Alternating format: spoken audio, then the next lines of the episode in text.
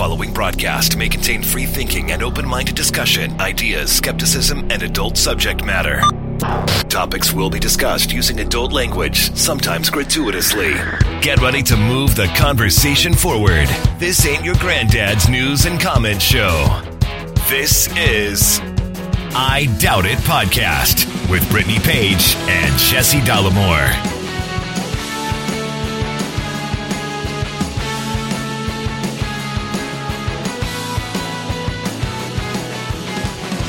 It is a nice round number, episode 750 of I Doubt It podcast. I'm your host, Jesse Dollemore, joined today by the lovely, talented, and scholarly Brittany Page, everybody. Well, we have some uh, updates on Some updates? some updates on on Keith. yeah. And it's been uncomfortable because people have been asking about Keith and um Keith is no longer in our Wow, home. you're really dragging this out. Keith is not dead. He's just no longer our dog. That is, thank you for saving me from myself, which What I sometimes happening? I sometimes need. Um, so listen, we had Keith for longer than we we had Keith longer than when we revealed it on the show. Yeah, the day we announced it, like when I posted on Facebook about it, we'd had him for uh, a full, maybe longer than a week. And we were on a trial period for eight weeks, I believe. Yeah. And the trial period was because of what the rescue had labeled like severe behavioral problems with the chewing on the leash and the uh, chewing on the hose. Those were the two like major things. to them. Which we beat, like, immediately we beat those. Yeah, they were not an issue at all. What became a severe issue, and we talked about it, was the potty training. And it actually got worse after we had announced. Can I can I talk about just how immediate I posted that on Facebook. Yeah. Everybody was over the moon, so excited and happy, as were we. Yeah. And within an hour Mm-hmm. of me posting on Facebook, he jumped up on our couch. Right. It's not a flex, but a leather couch and just It's from Wayfair, so it's definitely yeah, not a yeah. flex. Well, I mean, it's not like oh, our blah blah blah. Yeah. But he jumped up on. I guess it probably would have been worse on a cloth couch. But I he don't know. he just evacuated his bladder, Yeah. let it loose all over the couch, and it wasn't like a. Oh man, I gotta go. It was I'm gonna go find a place to pee. Oh shit, there's a couch. That's the place. Yeah, I mean, it, it was it was a lot. So here's what happened. I mean, it turned into a situation where we had to either have him in his crate, which he would immediately pee in, regardless of how recent he would be taken out. I mean, we would take him outside, give him plenty of opportunity to pee, and then we would put him in his crate, and he would walk in there and immediately pee in it. And part of this is because the behavioral issues that he was displaying when he was at the kennel they stopped taking him out for potty. So for months he learned to pee in his own in his own crate Right. and lay in it, which Yeah. is not natural for a dog, not even a puppy, and he was 4 years old. So we we tried very diligently when we weren't putting him in the crate, which we didn't want to do. We had to watch him 24/7. We could not let him out of our sight. Let me also say, when we say the kennel staff, we're not talking about the rescue people. No, the rescue works with a kennel where they have the rescue dogs Right. stay. The, the rescue people have been nothing but amazing throughout the entire process. For sure, for sure. And let's just kind of get that out of the way. He did not return to the kennel. In fact, they they wouldn't let him return, but that's not Yeah. why he's not there. The rescue staff was able to find him a home that he went to, not a family that has adopted him, but a home that he's staying with, a volunteer from the rescue, while they continue to find him a home. So he doesn't have to be in a kennel. He doesn't have to go through that again. And from the conversation I had from the, the president or the founder or the, the head dude at the rescue organization, it sounds like they've got something worked out. It's just going to take some time to make it happen. And it's probably going to be an amazing situation for Keith. Yeah, and and well, and it wasn't just the peeing on the couch. It happened several times, different areas yeah, of yeah. the house. He pooped in the house after an- a long period of time of being in the house. Not an isolated incident. and when I say a long period of time being in the house, I mean like the the weeks that we had him, he like was still p- pooping in the house. It was very strange. So Um, it was sad. It was definitely sad to do, but you know, you said something to me that made me feel a lot better about it.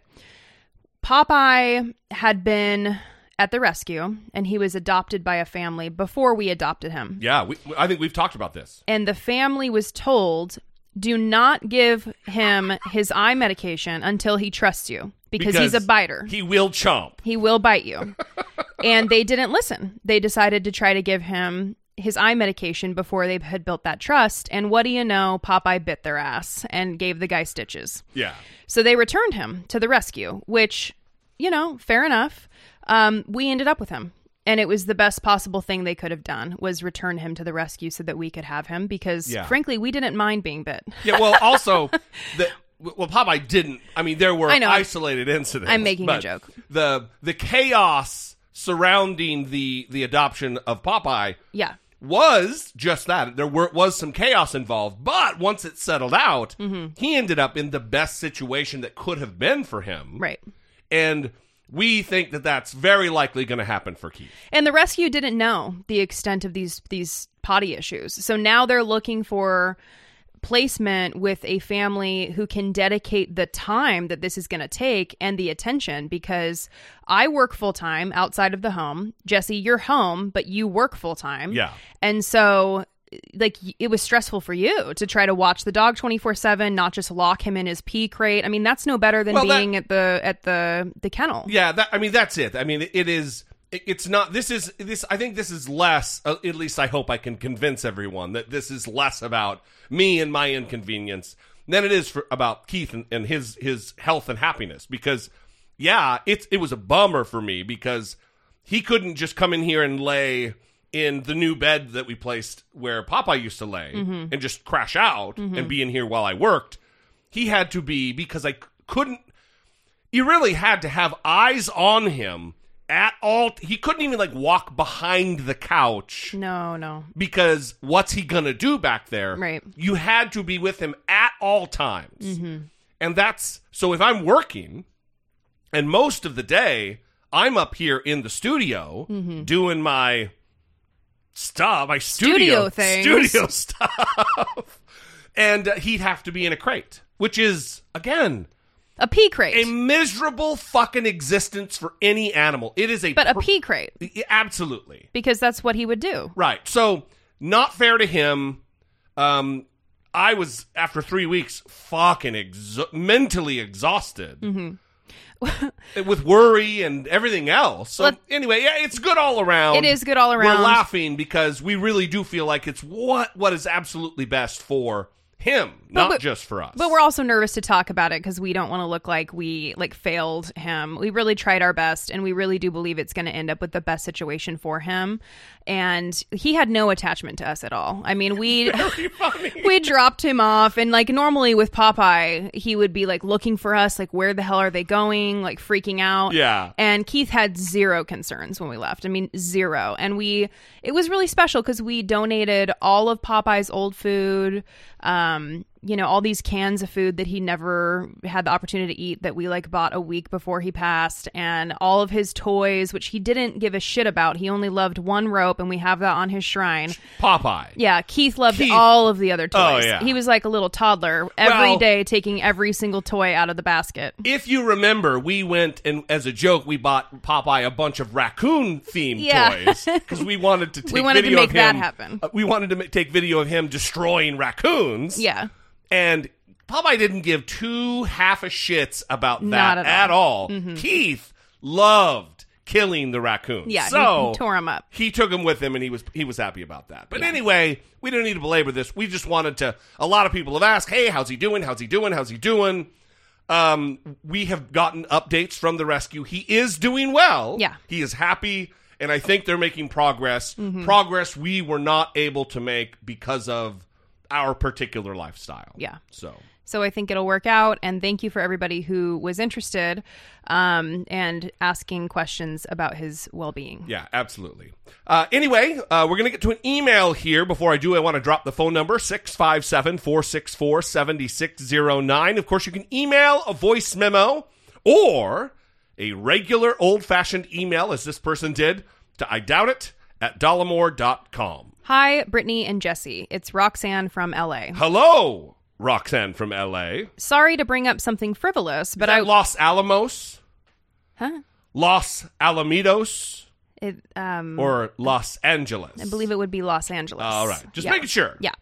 Sorry to bring up something frivolous, but I was looking at pictures and commentary on this year's Met Gala, and the topic of performative activism came up. The theme this year was American Freedom.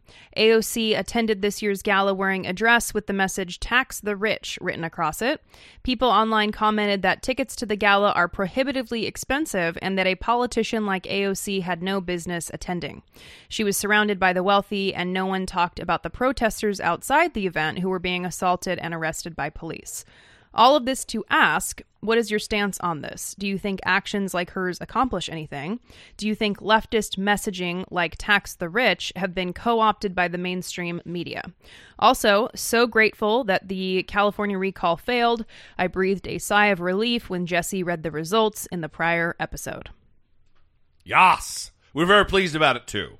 So there's several things here. Um, I don't know a lot about the Met Gala. I don't care a lot about it. The, I the way I understand it, she didn't pay thirty thousand dollars for a ticket. The people who represent those areas in New York who are politicians, and uh, they're they're just offered a gratis uh, entry into the event. yeah, because I think it's it's like a fundraiser, and so some people Yeah. get to go for free to like raise the notoriety of the events or get attend. I don't know, whatever. That's clothes. AOC didn't pay thirty thousand dollars to go to this thing. Yeah, so there's there's several parts of this, but one part of it is that Google searches for tax the rich surged on Google Trends Yeah. after she wore the dress. So say what you will about whether or not it's performative and whatever, but I mean the fact that people were googling tax the rich Yeah, suggests that possibly this got a message to people that they wanted to search like tax the rich. Oh what what's this about? Hopefully they read something interesting or informative about it. Also, guess what?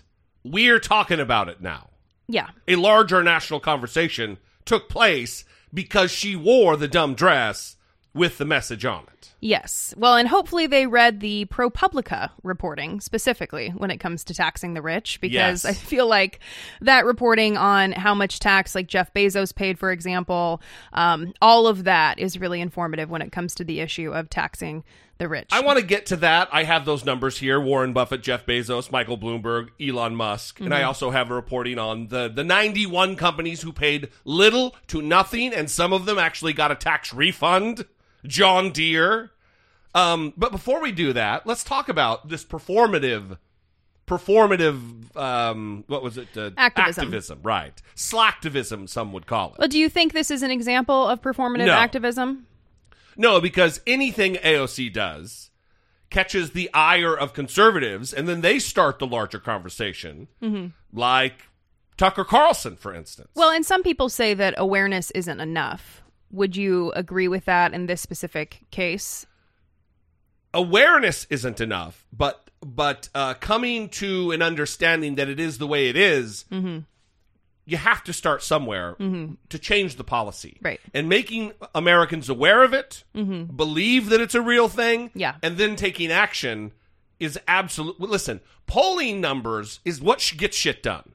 When when there's a shift in public opinion about something, then politicians finally get off their cowardice uh, perches and get something done. Yeah. So yeah, it is the first step. Whether we like it or not, it is the first step. Well, I like that you brought up Tucker Carlson because part of this is also we get to see like the terrible conservative arguments in response to things like this. Yeah. And his was perfection in terms of how terrible it was. Well, if you've been awake at any point over the past 24 hours, you've probably seen the picture of Sandy Cortez showing up at a $30,000 a head gala in New York wearing a dress that says tax the rich across the back. So Cortez claims she wore the outfit to start a conversation about what it means to be a quote working class woman of color and not at all she would stare at a picture of her butt. That's her view. Have you seen the back? No, We have a may I? message. Oh my God! Tax the rich. What a model. When Aurora and I were first kind of partnered, uh, we really started having a conversation about what it means to be working class women of color at the Met. And, you know, while the Met is known for its, its spectacle, we should have a conversation about it. She's so dumb and so annoying, but also kind of clever. And she's baiting us here, obviously, and is attempting to rise to the debate. Working class? Right. Sandy Cortez grew up in an affluent suburb very far from the Bronx. Her dad ran an architectural firm. She went to BU. Like so many vapid rich girls, her primary interests are wearing trendy clothes and talking about herself. Working class? Please. Sandy Cortez is a paid defender of entrenched power. We could go on and on and on. On the other hand, if we did go on, we'd merely be feeding her narcissism. So tonight we're going to pass. That's it. No more Sandy Cortez talk. Ugh. Well, the Swanson food man wants to make bold claims about other people being very privileged and uppity and wealthy. Yeah, yeah. It's it seriously, it is just mwah, listening to the ultimate in entitlement and rich brat talk about someone being uh she she notice he doesn't say she grew up in in affluence. Yeah. In affluence. She grew up in an area where rich people live. Well, and that's why he calls her Sandy. I had no idea why he calls her Sandy, but apparently that was what she was known as in her school. And so like it's a way I guess to like discredit um her story, I guess, by calling her Sandy. I don't know. Like that's a fancy name. I don't know. Is that like a reference to Grease or something? I don't get it. I don't even get that reference about what reference you're talking about. So You haven't seen Grease? who's Sand? I, yeah, I don't. yeah Sandy is I I believe don't care. Olivia I- Newton-John. I don't give a single fuck about that at all. Well, I try to connect everything to Grease. So if we could like explore that a little bit. Well, you know, spoiler alert. No. Next week, this is going to become a Grease podcast. So. oh, No, I mean, I'm just you. being shitty about it. I don't know. I don't know. But it, it just, what it is, it's a way to diminish her. yes. It's like when I call him Lil Tucker or or when Donald Trump called him Lil Rubio or low energy Jeb. Yeah, which is your favorite thing that I do, by makes, the way. Makes me so happy. I just casually talk about people as being a low energy Jeb. you, you it's like something you'll say to me like, "Oh, I'm fucking tired." Oh, real low energy Jeb, huh? um, yeah, but he said she's dumb and annoying. Like, wow, what a great argument against how some- she shouldn't have worn the tax the rich dress. Some cutting analysis from Tucker Carlson. That's why Dumb he makes the big bucks. and annoying. Yeah. Yeah, well, he wasn't the only one. Mm-hmm.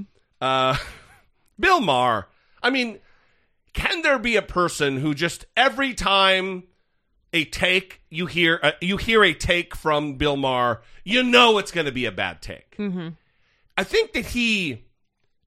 I, I mean, who can consistently have the wrong fucking idea about something on a regular basis? Joe Rogan. Yeah, again, another one. Yeah. So Megyn what- Kelly. It makes yeah, yeah. Fuck. All Bret right, Weinstein. all right, all right. All the all the videos that are in my YouTube feed because I keep hate watching everything. Thesis withdrawn. Here's Bill Maher on Friday's show, r- rambling on about AOC's dress and talking about how the rich really do pay their fair share. I also wanted to show the picture of AOC wearing her dress because this got all the attention this week. Uh, this is something that, you know, the Met Gala attracts lots of crazy outfits, but this is a new thing that people have been doing. They've been wearing, I guess, their message, their life philosophy, tax the rich. I just want to read the, I had some sets here. Oh, New York City, 65,000, the richest 65,000 New Yorkers uh, out of 8 million people pay 51% of taxes. Of New And what Yorkers. proportion is that? I'm just saying, 65,000 out of 8 million pay half. And their taxes So it's are not still like too we low. don't tax the rich at all. We've been slashing Okay. taxes on the rich for 50 years. Yeah, though. okay. The rich are richer now than they have ever been, and the lie we've been Yeah, told I- the whole time we've been cutting okay. taxes on the rich was that if the rich just have the most money they can possibly have, we will all benefit, we will all have Well, jobs, and it's a lie, and it hasn't come true. No, no. And we need to go back to the high tax rate that we used to have. I love that he's not he- he's stating his opinion and then one of the experts when they start to talk and push back against his his thesis or whatever the fuck he's trying to get across then he won't let them talk oh no what, what, oh, uh, uh, uh, oh, stop making good points stop Why did I invite you on my panel? Yeah, stop making absolutely reasonable assertions about the thing that I'm wrong about. Mm-hmm. You're making me look like an asshole. Yeah. Well, and Dan Savage was actually really good on this episode. I, I appreciated many of the pushback, uh, many of the things that he said as pushback. Let's let him continue. That's fine. I'm all for ending income inequality, but let's not lie. The rich pay a lot of the taxes. Yes, So because guess say- what? The rich are getting richer and richer, okay? And I know we're a bit like the Breakfast, breakfast Club. He's the cool kid, I'm the geek or the nerd, okay, on the show. But um, I'll point out that quantitative easing, super loose monetary policy has massively inflated the assets of anybody who's wealthy. And the gap between rich and poor has been rising and rising. So it's not surprising that the rich are paying a large chunk of the tax. And if you want to build that pipeline to bring the water from the East Coast to the West Coast, you can't tax the waitresses. You can't tax the help at the Met Gala. You're going to have to tax the Well, rich fuckers. most at of the them Met don't Gala. pay taxes already. They pay a higher proportion of income tax than Jeff Bezos No, does. that his company does. Yes, I understand that. I'm going to stop. I was going to let the whole play, clip play out. Let's address that right now.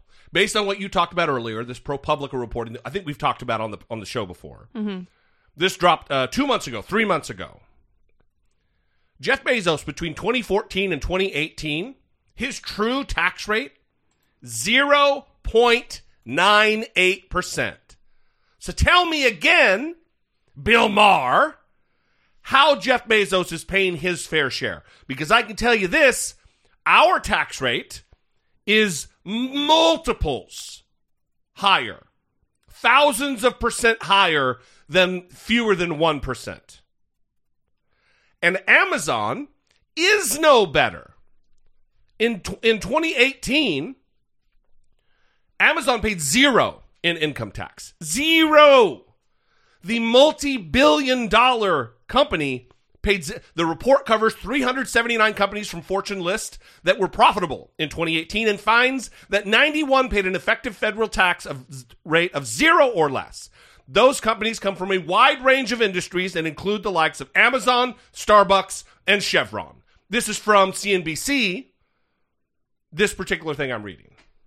So, but also according to ProPublica, apparently in 2007 and in uh, 2011, Jeff Bezos did not pay a penny in federal income taxes. Right. And then same with Elon Musk in 2018. So when Bill Maher pushes against that and says, no, this is a company thing, yeah no, actually, the richest people are getting away with paying zero in and their companies Yeah. bill maher's just he's fucking flat wrong about this Well, and he probably feels vulnerable as a wealthy person Yeah. who pays a lot in taxes that he wants to be like, um, excuse me, uh, actually, we are paying taxes. Well, I just love that he says, I'm all for ending in- income inequality, but just don't take any more money from rich people. Mm-hmm. Then how, pray tell, sir, do you presume we do that? Mm-hmm. Because you have to tax the rich at levels in a progressive tax system like we did in the 50s and the 60s and the 70s. Up until Ronald Reagan, that was the way of the world we need a wealth tax that has been put forward by Elizabeth Warren.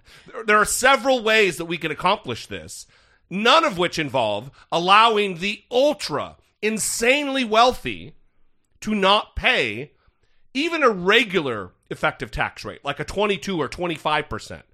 Jeff Bezos, 0.98% between 2014 and 2018. Get the get the fuck out of here. Mm-hmm. Well, and I imagine there's some level of comfortability that Bill Maher has after all this time of doing his show that I mean, I wonder how much time he really dedicates to being fully informed about these issues before he's going to talk about them Yeah. because it seems like he really isn't aware of things like this ProPublica reporting um, information on how the wealthiest Americans are not paying federal taxes. And he just kind of talks out of his ass about the issue. It seems like, you know, if you're going to have a show on HBO where you discuss these political issues, you might want to be fully informed or let the people on your panel that know more than you educate you Yeah. rather than trying to cut them off. the part of the problem here is that uh, a lot of these billionaires become celebrity type figures. We lost, I wouldn't say a substantial amount, but a notable amount of of uh, Patreon support when I was shitting on Elon Musk during this whole thing. Remember, I, I think even people wrote uh, reviews about, well, you, Elon Musk, you, you, you can't expect him to pay more than what's required. Yeah, but you don't. He's entering into a system of tax avoidance, whether it be legal or not, where he's borrowing money. I'm not going to get into all of it, but because he's a celebrity type figure, people let him off the hook because they're a fan of Teslas or PayPal or whatever the fuck. Mm-hmm. Ugh. Well, he has some sort of strange fandom that I don't really understand. Yeah. I'm not going to continue because I people get pissed off when you start talking about what a dumb shit Elon Musk is. Yes, there are there are lots of things we need to amend about the uh, capitalist system. We we have crony capitalism in this country, no doubt about it. I'm just saying, you wear you wear tax the rich on your ass, and people are always saying rich don't pay taxes. They pay some taxes. They pay a big part of the freight already.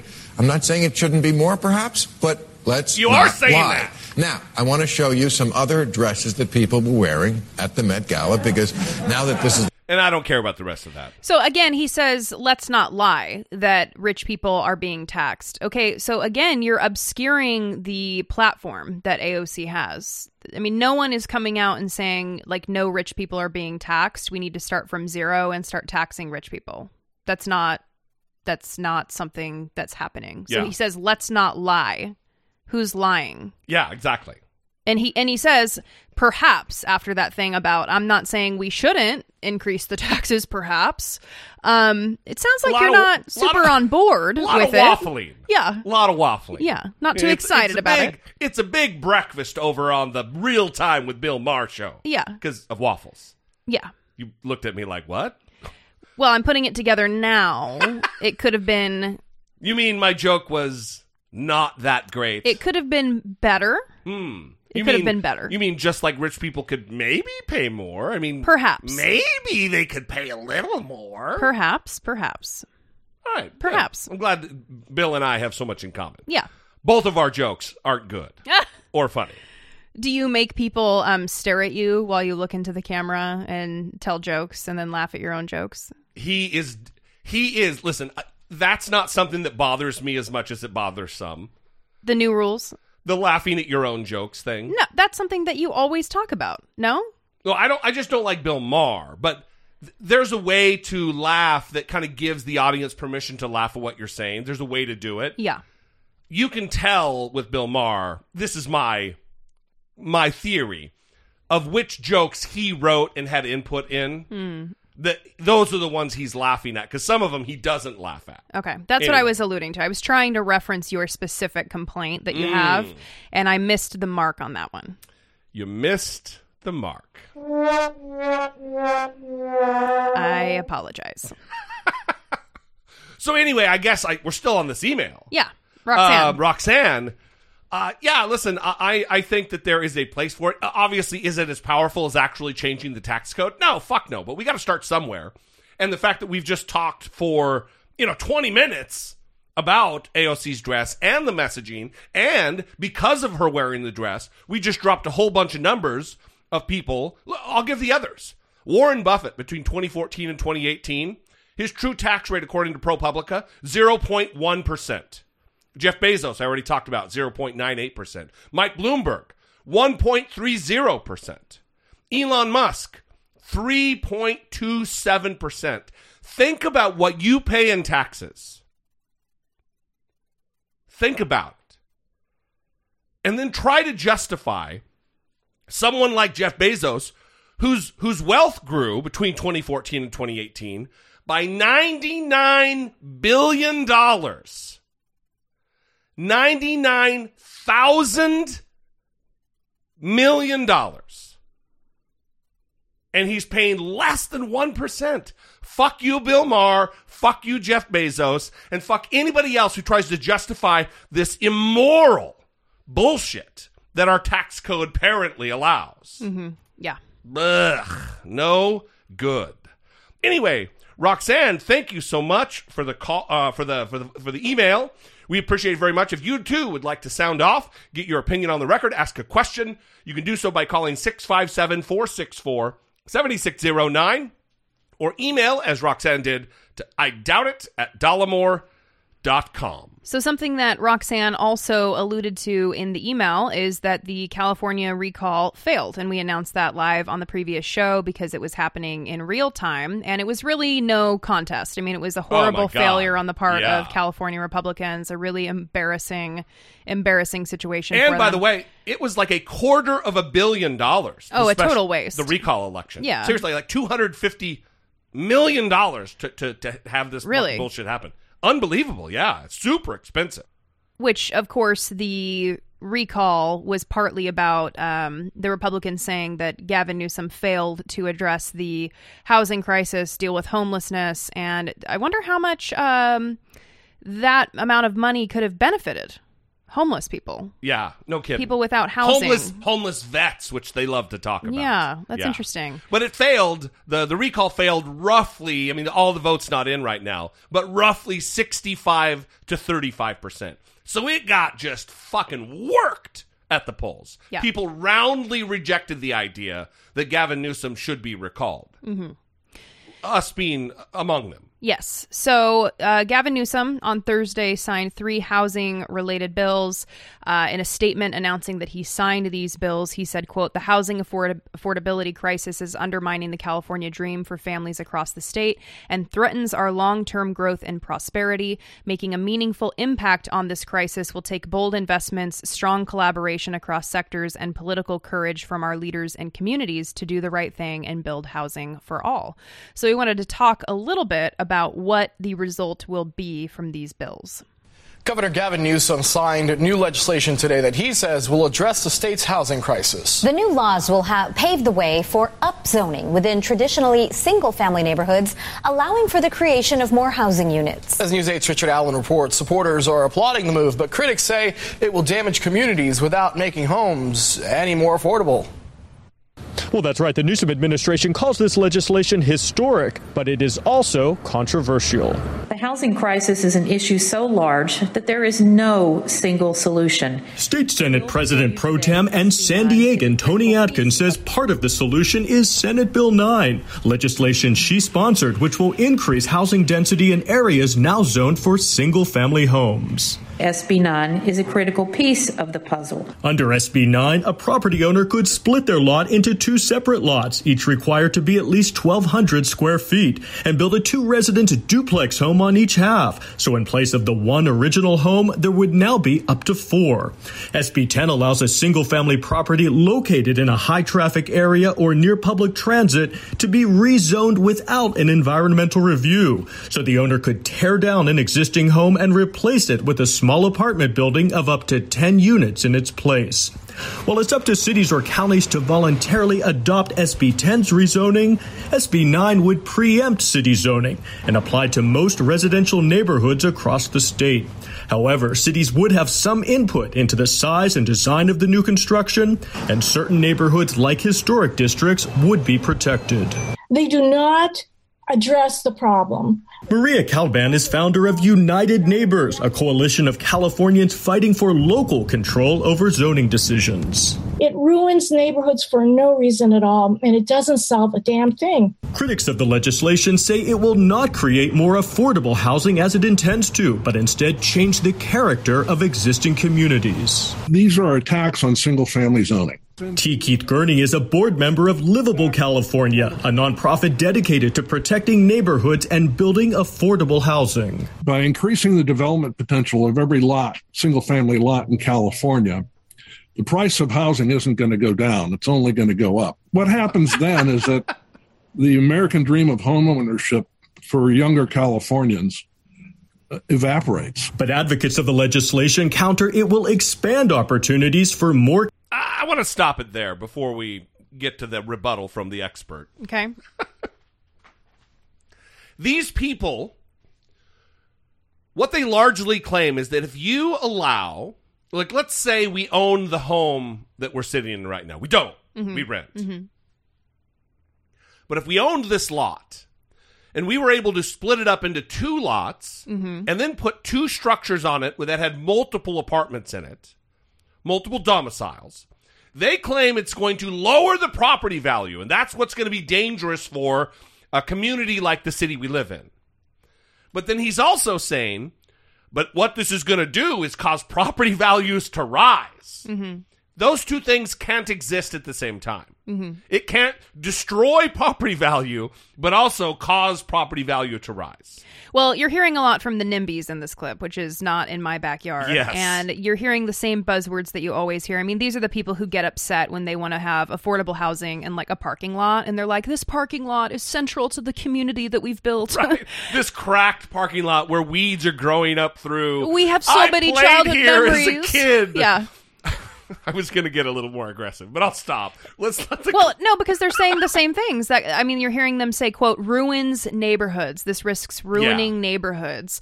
This quote will change the character of our communities." I mean, these are all it's buzzwords. very nebulous stuff. But it's buzzwords for what they're talking about Yeah. in terms of lower income people moving into their communities and in their neighborhoods and they don't want that to happen. And also you're hearing them talk about how this should be left up to the cities. You should leave this up to the cities. Right. Well, that's already been attempted. And in the Ezra Klein article that I referred to about how uh, Gavin Newsom is more than the lesser of two evils, uh, Nancy Skinner, a state senator, was quoted on this issue specifically related to housing, saying that, quote, for years, the legislator just urged city governments to be more, more responsive. We tried to create some incentives, and only in the last five years did we realize this is a statewide crisis and we can't just leave it to local governments to get it fixed. It took the legislature a long time to get to the place of realizing the urging and carrots didn't do it.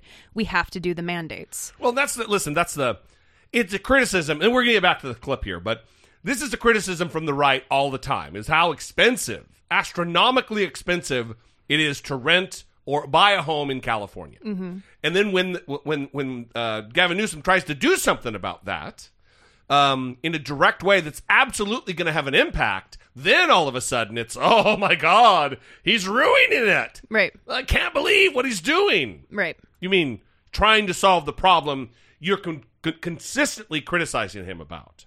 All right, back to the clip and the actual rebuttal from someone who's intimately involved in this struggle. Californians desperate to enter the tight housing market. There's a vast chunk of middle income Californians who are really getting squeezed from both ends. Matthew Lewis is with California YIMBY, or Yes in My Backyard, dedicated to affordable housing and more inclusive communities. The reason SB 9 is such a big deal is that now, for the first time since, you know, really the 1970s, um, it is a back to the future bill. It will be legal to build duplexes. In areas that are now designated for only single family housing. More homes on your block is not going to destroy your neighborhood. The character of our neighborhoods is not going to change overnight. This bill is going to take effect incrementally over a number of years. David Garcia is policy director for the Terner Center for Housing Innovation at UC Berkeley, which found that SB 9 would allow the creation of about 700,000 more housing units statewide. Although realistically, the actual number would likely be lower than that. That same analysis by the Terner Center found that in San Diego County, about 9,000 single family parcels would be enabled to build new housing as a result of SB 9. It could be meaningful, um, but it's not going to be as, I think, disruptive um, or as productive as, as some people say it may be. Critics fear this legislation will spur speculation. To address this, SB 9 requires a property owner who wants to split their lot to actually live in one of the housing units for at least three years. It's a paper tiger. It, it, who's going to enforce it? Supporters, though, see this legislation as opening new opportunities for Californians who might otherwise leave the state to pursue home ownership elsewhere. We're actually pretty excited that we might be turning the corner here. While their opponents say they're not relenting. We're going to still fight it. We hope we can make some sense out of all of this so it works for everybody. Also today, Governor Newsom allocated $1.75 billion to speed up construction of 6,500 affordable multifamily housing units throughout the state. So you heard that guy who's opposed to these these bills saying It's a paper tiger. who's going to enforce it. So Right. what are you so worried about then if it's Right. not even going to be enforced? Why are you being interviewed on the news and panicking about the parking lots? I mean not parking lots, but effectively, you know what I mean? Yeah, I get the concept. Ruining neighborhoods, changing the character of our communities. Both increasing property values and destroying property values. They want it all the ways. Well, and I would love to know his solution. What does he have in mind as far as a solution? You know, it is. He likes status quo. It's wildly expensive to live here, as you already um, stated. California's median sales price for single family homes is now $811,000, up 21.7% since July of last year. And I also wanted this wasn't something that was mentioned, but the advocacy group California Community Builders has said that the legislation approved by lawmakers this year would help narrow a racial wealth gap in California where more than 60% of whites own their homes compared to 35% of blacks and about 40% of Latinos. Yeah. So this is also an important uh, perspective as well, where you had the individuals that were interviewed in that news clip that were the quote unquote opposition. They were both um, older white people. White people, right. Well, listen, here's the other thing is if we're able to lower the cost of housing in California, then people will be able to use their money elsewhere to better their lives. If a massive portion of their earned income isn't going to rent of some shitty apartment somewhere. Mhm. I was shocked. Listen, when I moved to California from Boise um, over a decade ago now, I went from paying $825 a month for a two bedroom, two bath, pretty bitchin' apartment to $1,500 for a one bedroom joint here in Orange County. Mhm. And that was over a decade ago. Now it's way worse. Mhm. Way worse. It's also worse in uh, Boise. Right in, in Boise too. Right. Everywhere. I mean, there's not a municipality in the country that if you're earning minimum wage, you can afford a two bedroom apartment. Not one. Nowhere. Yeah. So Gavin Newsom has many flaws, but I want to read from that Ezra Klein article so that people can have a little bit more context in addition to these three bills that, that he just signed. So Ezra Klein writes, quote, but in the two and a half years since Gavin Newsom became governor, they've more than doubled the size of California's earned income tax credit and young child tax credit and added a stimulus just for Californians, though some of the neediest were left out. They expanded paid family leave from six to eight weeks and unpaid leave to 12 weeks. They added 200,000 child care slots and 250 million to retrofit child care centers.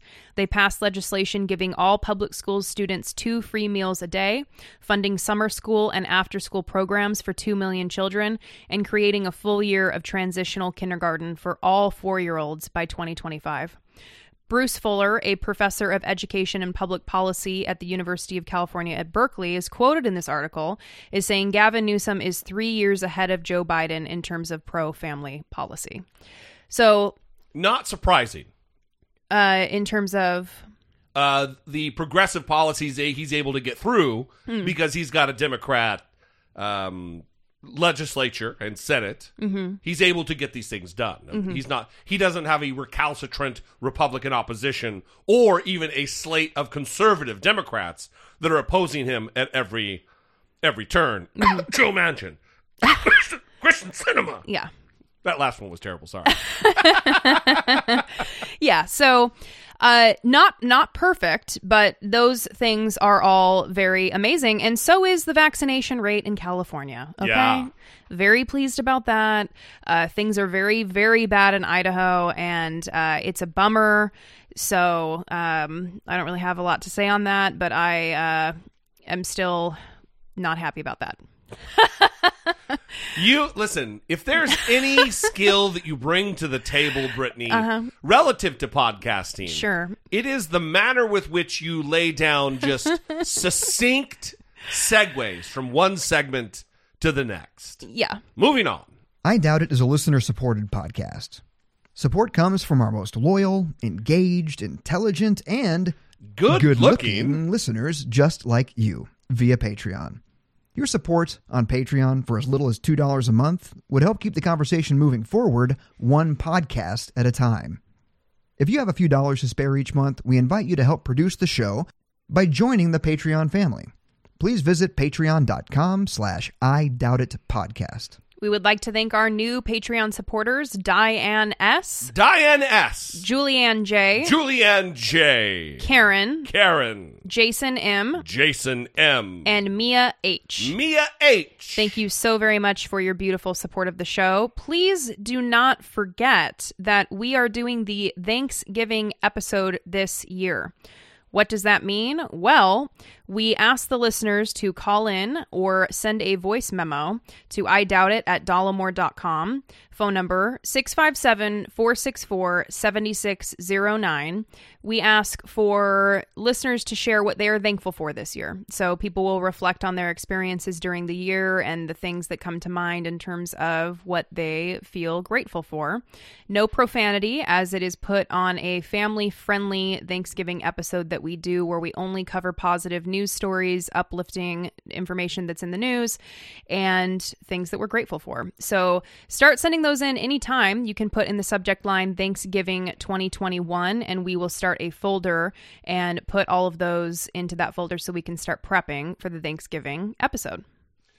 Additionally, do not forget that we have our monthly Patreon hangouts every Saturday, the last Saturday of the month. For this month, it's going to be September 25th, as that is the last Saturday of the month, and it's going to be at 11 a.m. Los Angeles time. So we hope that you will join us if you are in the appropriate tier for the Patreon hangouts once a month, last Saturday of the month, this Saturday. Live the Zoom 25th. call. Yes. Not like a live Zoom. stream on YouTube where you chat to us. Nope. You're you're talking with your face to our face. Exactly. And then the other thing is, we are right now having a fridge magnet design that we're Yes. going to send out to every person who's a Patreon supporter. Yep. No matter the tier, you're going to get. We haven't landed on a, a design yet, Mhm. but I think it'll be a funny and bitchin' little. Have I said bitchin' Yeah, twice? you keep saying it. What's going on? I think it's bitchin'. I don't think I've heard you say bitchin'. Yeah, I don't know. I don't know. I don't know. Okay. I'm not sure that I know. Interesting. Anyway, uh, it will not be bitching. It'll be really cool though. Uh, a, a fridge magnet that we're going to send out to everybody. So if you want to get in on that, it'll be who knows the next couple months or something. We're going to have it designed and shipped out. Uh, if you want to, get, Well, it's get an end of the year gift. So by the end of the year. That's right.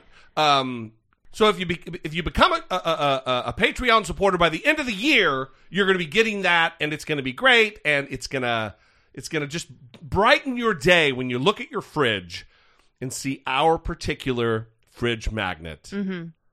affixed Yes. magnetically Yep. to your refrigerator Mhm. or any other magnetic sub, uh, uh, surface. Yeah. Anyway, thank you guys for your support. We appreciate you very much. We love you, and we could not do what we do without your support.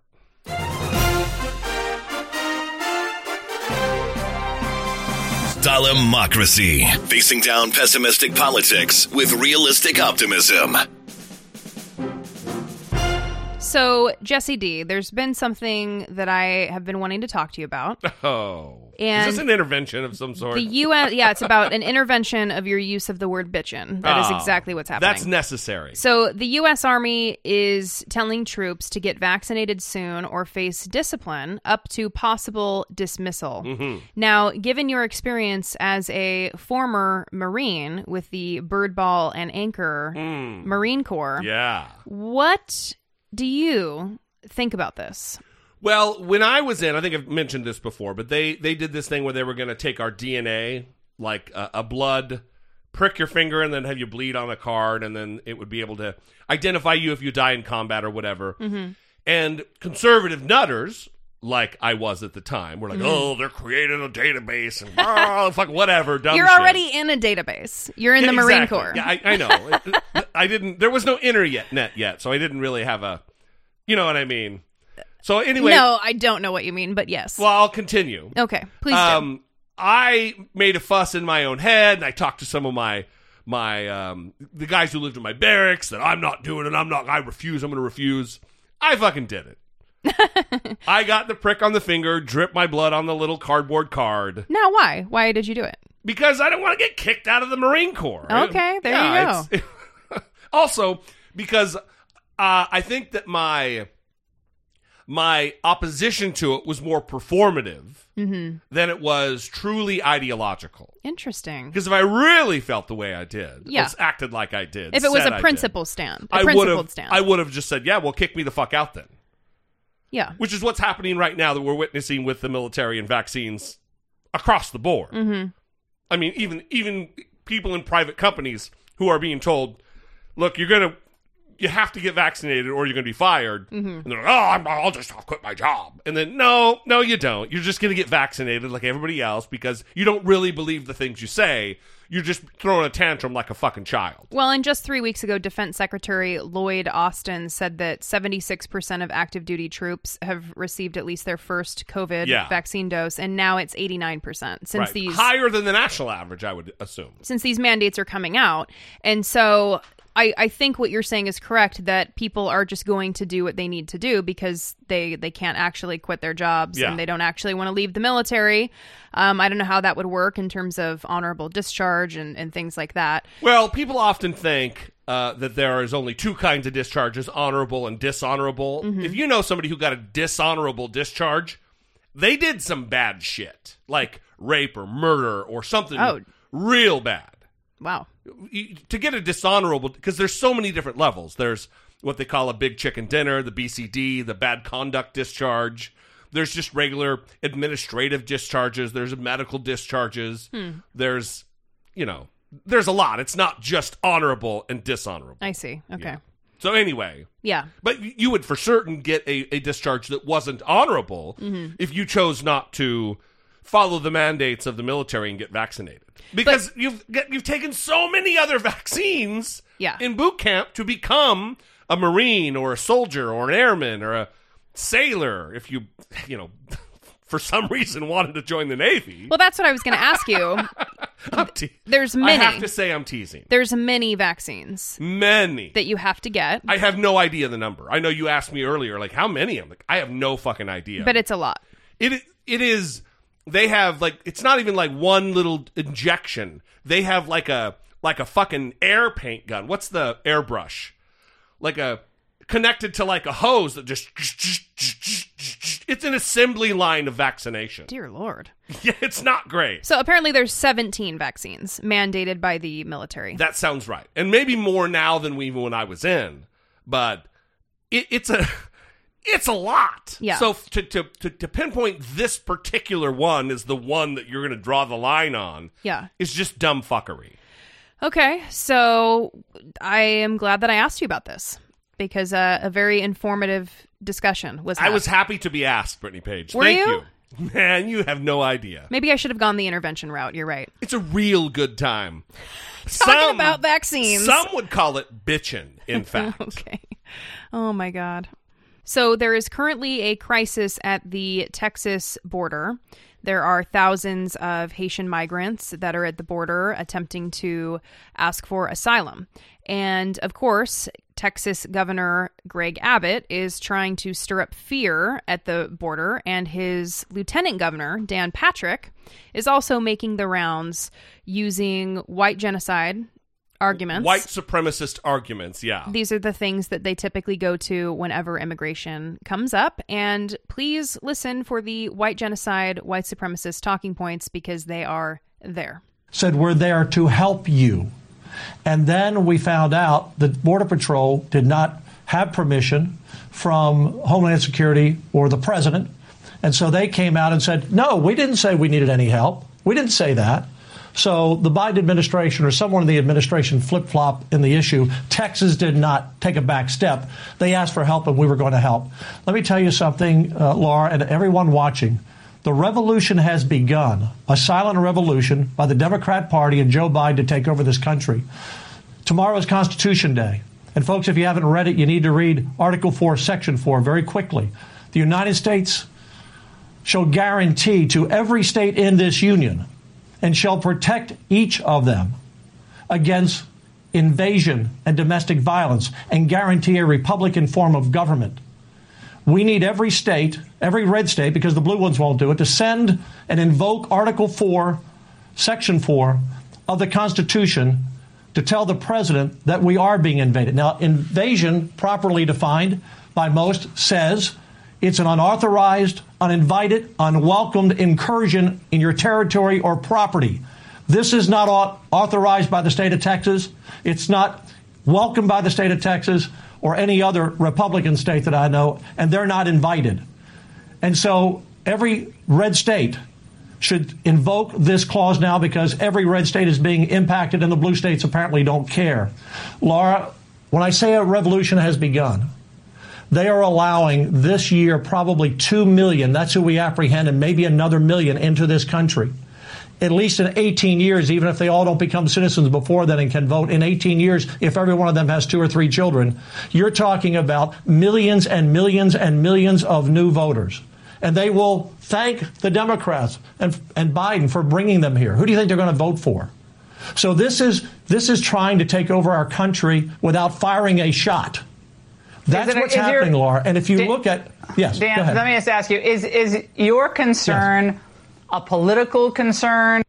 So, uh, Texas Governor Greg Abbott is saying the exact same thing that he's trying to protect the state of Texas from being overrun by the chaos and overrun by migrants that are trying to get into the country. They're using this to appeal to the Republican voters in their state. That's really all this is. It's very transparent, especially when Biden is actually going to be deporting the Yeah. migrants. Not not only that, we we have seen a a, a dramatic downtick of the number of refugees that we allow into the country. There's no guarantee of citizenship. You don't get to vote unless you're a citizen. This is all just fear mongering on the part of these racists. That's just what it is. And Dan Patrick, they've just thrown away the dog whistles because Donald Trump has made it acceptable. Tucker Carlson has continued to to to to, to bear the mantle and uh, make it a completely acceptable thing to talk about this in the way that they are, devoid of any actual policy analysis. Well, and why does it always come down to the children that migrants are going to have? Right? Well, I, it's uh, self-evident. Why? Because it gins up fear in white people who feel like they're being displaced because the demographics of America are changing. well, Because they're losing their supremacy. right. It was an essentially a rhetorical question, given that we primed the pump, as it were, and had the listeners uh, thinking about white genocide and the Great Replacement theory prior to listening to Dan Patrick. Yes. But when he's talking about how if every single one of the migrants has two or three children, you're talking about millions and millions of new voters. That's the right. way that they frame it in terms of new voters. because it's birth rates. Because this is what white genocide is. That Yeah. the, the, the there are there are higher birth rates in third world or black and brown countries. We are not having enough children. They are going to overtake us. That is what the encapsulated argument for white genocide and the Great Replacement theory are. hmm Right. And also, I mean, they're making themselves out to be kind of the heroes of this story, right? Saving the Texans from being overrun. And like I said, even as it faces like criticism from human rights groups, the Biden administration is continuing to move forward with deporting the Haitians that are gathered here. Thousands and thousands in a series of flights back to Haiti. Right. The assistant That's what they're doing. That's what Biden is doing. The assistant secretary for public affairs for the Department of Homeland Security said, quote, "We have reiterated that our bo- borders are not open and people should not make the dangerous journey." Yeah, for sure. Anyway, there's a second part to this, and it doesn't get any better. That's it- what's is your- happening, Laura. And if you Dan- look at yes, Dan, go ahead. let me just ask you: Is is your concern a political concern, a national security concern, an economic concern, a health concern? All of the above, Uh, a crime and safety concern? Is it all of it? I mean, or, or Sure. are you are So you going right yes. to the political? Because some people would say, "Oh, No. this is just all political for Dan Patrick," or they they just care about No, flipping no. the state. What do you think? No. Let, again, Laura, what, what the Constitution says in section, Article 4, Section 4, it guarantees every state a Republican form of government. What's a Republican form of government? It's designed as it's designed or defined rather as a government that focuses on citizens running their government. We now will have illegals in this country uh, denying citizens the right to run our government because our government, our representatives that we elect can't even stop them in from coming. So this is denying us our government that's run by our citizens with illegals who are here who are going to take our education, our health care, all so it's it's government, it's politics, it's health care, it's safety. Do you know how many thousands of people will die in America because of the drugs that are coming across the border or Yeah, the gang we- violence? So Laura, is- this isn't politics. Now, this is sh- yeah, selling it is- out our country. It is a shocking dereliction of duty, but it's purposeful. Dan, thank you for It's that uh, reminder of Constitution Day. Uh, and I think beyond the state of Texas, Americans are are torqued off about this. Thank you. Torqued off. Um, General Milley claims that Acting Secretary of Defense Christopher Miller signed. Wow, people are fucking torqued off. I tell you what, Brady Page, nothing torques me off more than bitching interviews with Dan Patrick. Yeah. so uh, this is very Trump-esque, right? they're Trump, baby, baby. They're, they're going to skip of the clip. They're going to take our education. They're going to take our health care. Do You know all that fantastic health care in Texas. Yeah, I mean, what does that even mean? what what does that even mean, honestly? But this is uh, something that they're doing, right? Is tying this to the Democrats' position on immigration, right? By saying that because the Democrats have policies where they are open to pathways to citizenship for um, immigrants coming to the United States, that they are inviting this and that this is Yeah. a result of their policies. Even though, like we said, Biden is going to be deporting. They're getting sent back. And right or wrong, right or wrong, I think there is a case to be made for a lot of these people to stay here, to remain here because of the the dangerous situation in Haiti. Oh, for sure. I mean, the president was just assassinated in Haiti. It is an unstable area of the country right now. Absolutely. They also just faced a devastating uh, earthquake. So it, it is th- th- an argument can be made, a cogent argument can be made to grant these people asylum. That's not what Biden's doing, though. That's why this argument is so salacious on its face. Well, and at the same time this is happening happening, the Senate parliamentarian is ruining Democrats' lives again. um, when it comes to the three point five trillion dollar package. Ruining their lives. Um, Elizabeth MacDonough, remember Elizabeth MacDonough? Yeah, I have a clip right here of her. She's not a Christian. Uh not quite. I fucking I got you on that one. You were not ready for that one. Yeah. So, um, her ruling was that the Democrats cannot use their $3.5 trillion package to give millions of immigrants a chance to become citizens. Yeah. So, Not through the reconciliation process. correct. Right. Yeah. So uh, we're gonna get to that on another on the on the next episode. We're gonna get more into this reconciliation deal and the budget mess that we're facing right now. Well, I'm sure she's going to continue to ruin and the our lives. Oh yeah. Oh, here's an actual clip from her. She's not a Christian.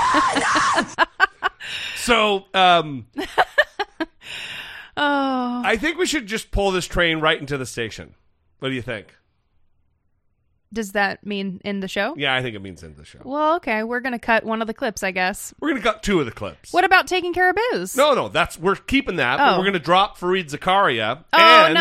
I want to talk about Fareed Zakaria. Yep. Oh, right. Well, then intro the clip. Okay. So, a big. We're not going to talk about Missi- Mississippi dumbfuck governor Tate Reeves. Although that was a great interview. Yeah, but- uh, yeah. Just know that things are terrible in Mississippi, um, and he is not going to change anything about that in terms of COVID and Mississippians Asked dying multiple times, what are you going to do? He, in the most, just, it's terrible. So the He's one a moron. the one year anniversary of Ruth Bader Ginsburg's death was just a few days ago. And on that date, I tweeted that it would be a great day for Stephen Breyer to retire because there's a lot of pressure on Justice Stephen Breyer to retire from the Supreme Court while a replacement can be appointed by President Joe Biden. Right. If you because if you wait until the last year of of Biden's pres- presidency, we know what's going to happen. We've witnessed it happen. Yeah. Over the course of uh, two separate justice appointments. Right. That Mitch McConnell is not going to allow Joe Biden to appoint someone. Yeah. And I've, uh, Breyer's been making the rounds. Apparently, he wrote some sort of book and he's promoting it on various channels, including a Stephen Colbert show. Right. And he's been asked about retirement on every single show that he's on. Now, Fareed Zakaria asked the question in the most artful way that I have heard so far. Yeah, well, the, the, the I, I added a little bit more to the clip than what you instructed. Okay. And that is his book is an argument that the court is not political, which Mm. is just a fucking joke on its face.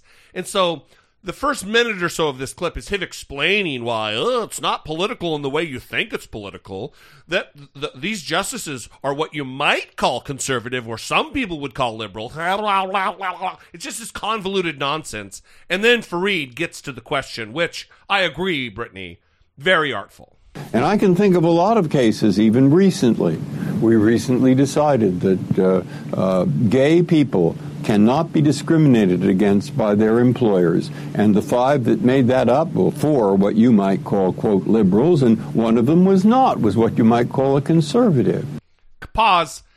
Uh, if you didn't know, the clip was paused. I'm going to tell you it was paused.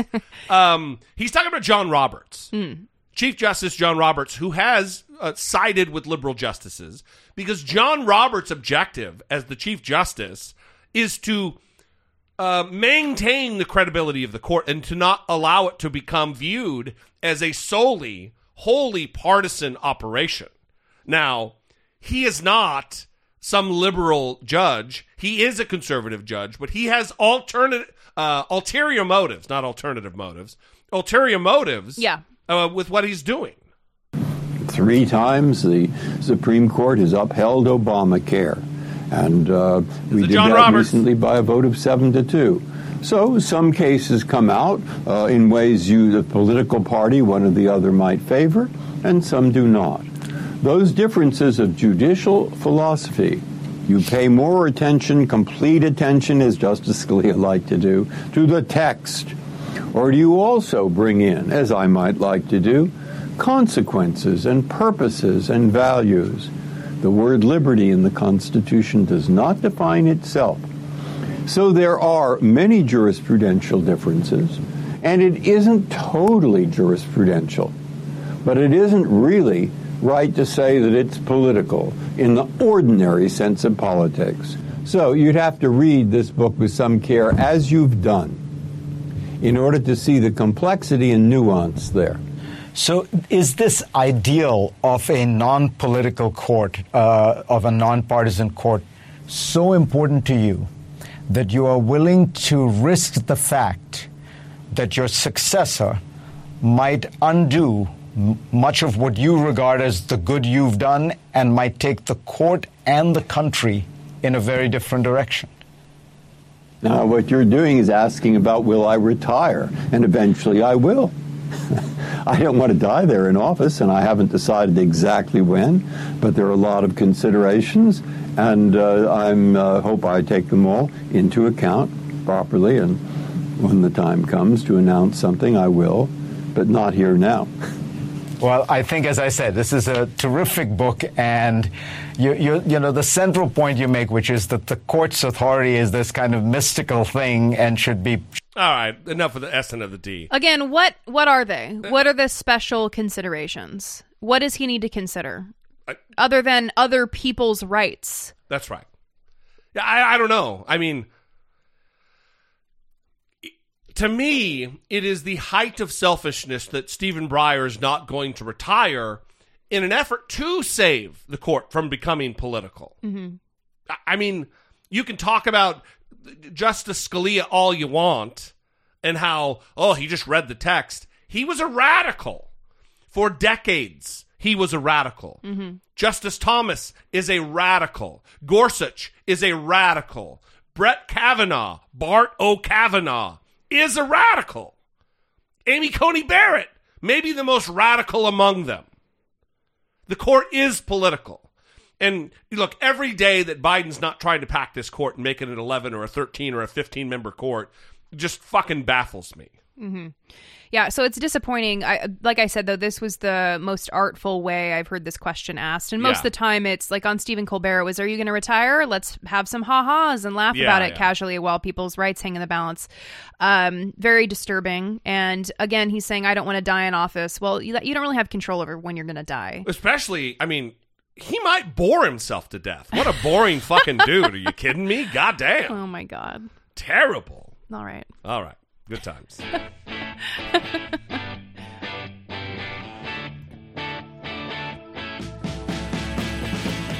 Taking care of biz. Students in a southern Pennsylvania school district. Um, yeah, that could have been better. Um, students in At York. least it wasn't vaccine altruism. Um, yeah, one of these days I'll get it figured out. What is this like the 750th episode? I'll get Yeah. it. I'll get it at a thousand. I think. Yeah? Yeah, that's when things will really come together for me. 250 to go. All right. Uh, We have a goal. Students in York, Pennsylvania, um, including Christina Ellis and other uh, children, are protesting a book ban. There are certain books that the district there has banned from being taught, and you'll be surprised about what types of books these are. Yeah, it's a running theme. Interesting. Weird. Do you think the adults that banned these books have read these books? Absolutely not. No, definitely not. Absolutely not. Because I don't think a moral compass could let you ban books that say Correct. equality and loving each other. These teenagers in York, Pennsylvania are standing up to the latest example of controversy surrounding history and race that is affecting a growing number of America's public schools. The school board cannot just silence our voices. Last fall, the all white school board of the Central York School District unanimously banned a list of educational resources. And that resource list, which has a lot of bad ideas and some books that I would definitely not want in our district. And I do not feel it's balanced, balanced and I think it's divisive. That list includes a children's book about Rosa Parks, Lala Yousafzai's autobiography, CNN's Sesame Street Town Hall on racism, Racism? What's that? and much, much more. This is Hidden Figures. I don't. Uh, the movie was, you know, uh, uh, Like from the movie. yeah. This is the kids' version of the book from the movie. Yeah.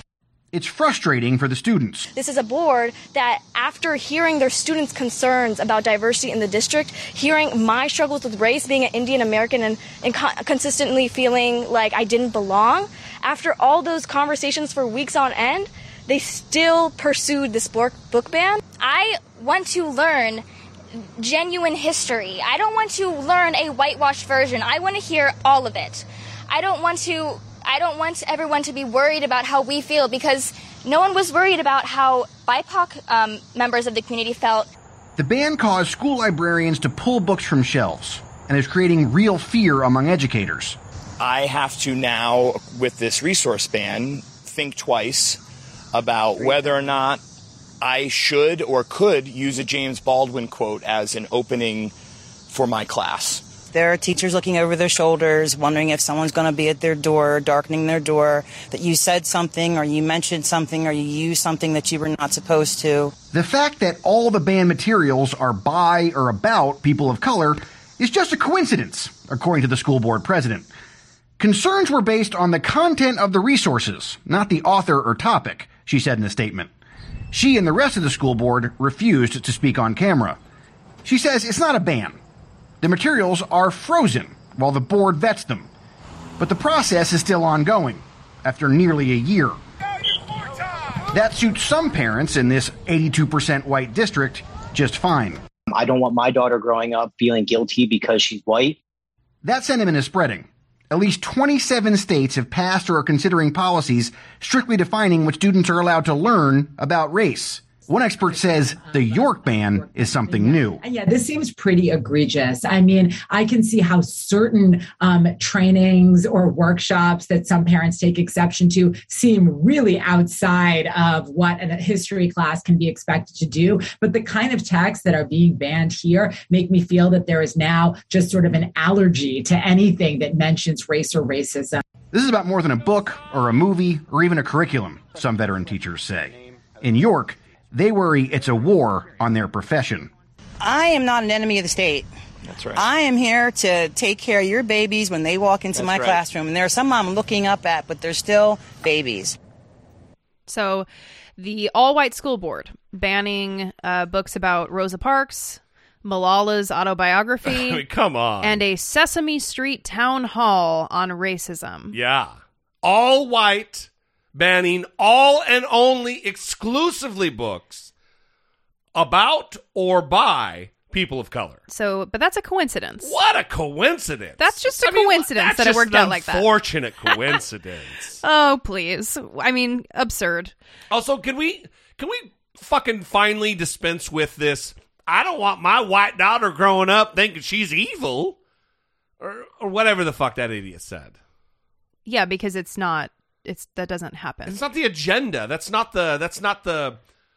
The, the the the the movement of of the of the of the lessons. It's oh you're white you're bad. It's hey man let's let's love one another. Let's give some empathy and compassion and and understanding of other people's lived experiences. Well, and deal with reality on reality's terms Yes. in terms of what happened and how terribly white people did behave in the past. Yeah, but even and today. Listen, there are some school districts where even showing pictures of white people holding up the m- m- race mixing is communism signs, they don't even want to teach that.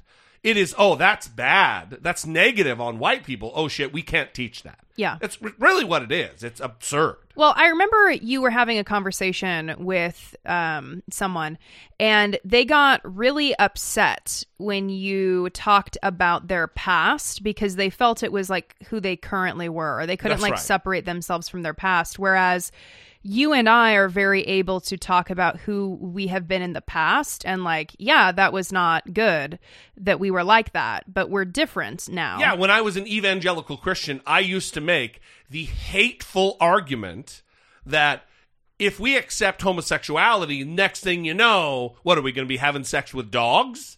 I was a dumb fuck, hateful asshole because I was indoctrinated in Christianity, and I I made those types of arguments. So it almost makes you wonder when he says, I don't want my white kid to feel like they're evil because of these things that are being taught. Well, like, your white kid isn't racist. She's not evil by virtue of the fact that she's white. Is no she? one is or is saying she? that. Or is she? Or are you?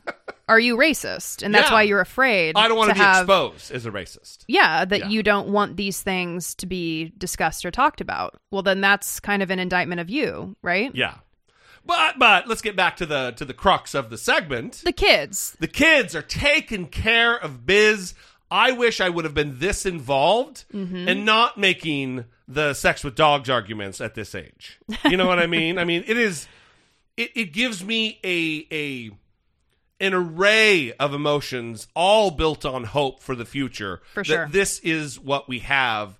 Uh, I mean, these kids hopefully end up running for office to make Mhm. a change in their in their society, in our society Absolutely. in the twilights of our lives, hopefully there's an AOC among those kids. Absolutely. All right. We love you guys. We'd love to hear from you. 657 464 7609. Email I doubt it at dollemore.com. Become a patron. You can go to patreon.com slash I doubt it podcast. That would be a fantastic way to help produce our work, help support what we do here. And uh, we will see you next time. Until then, for Brittany Page, I'm Jesse Dollemore, and this has been I Doubt It.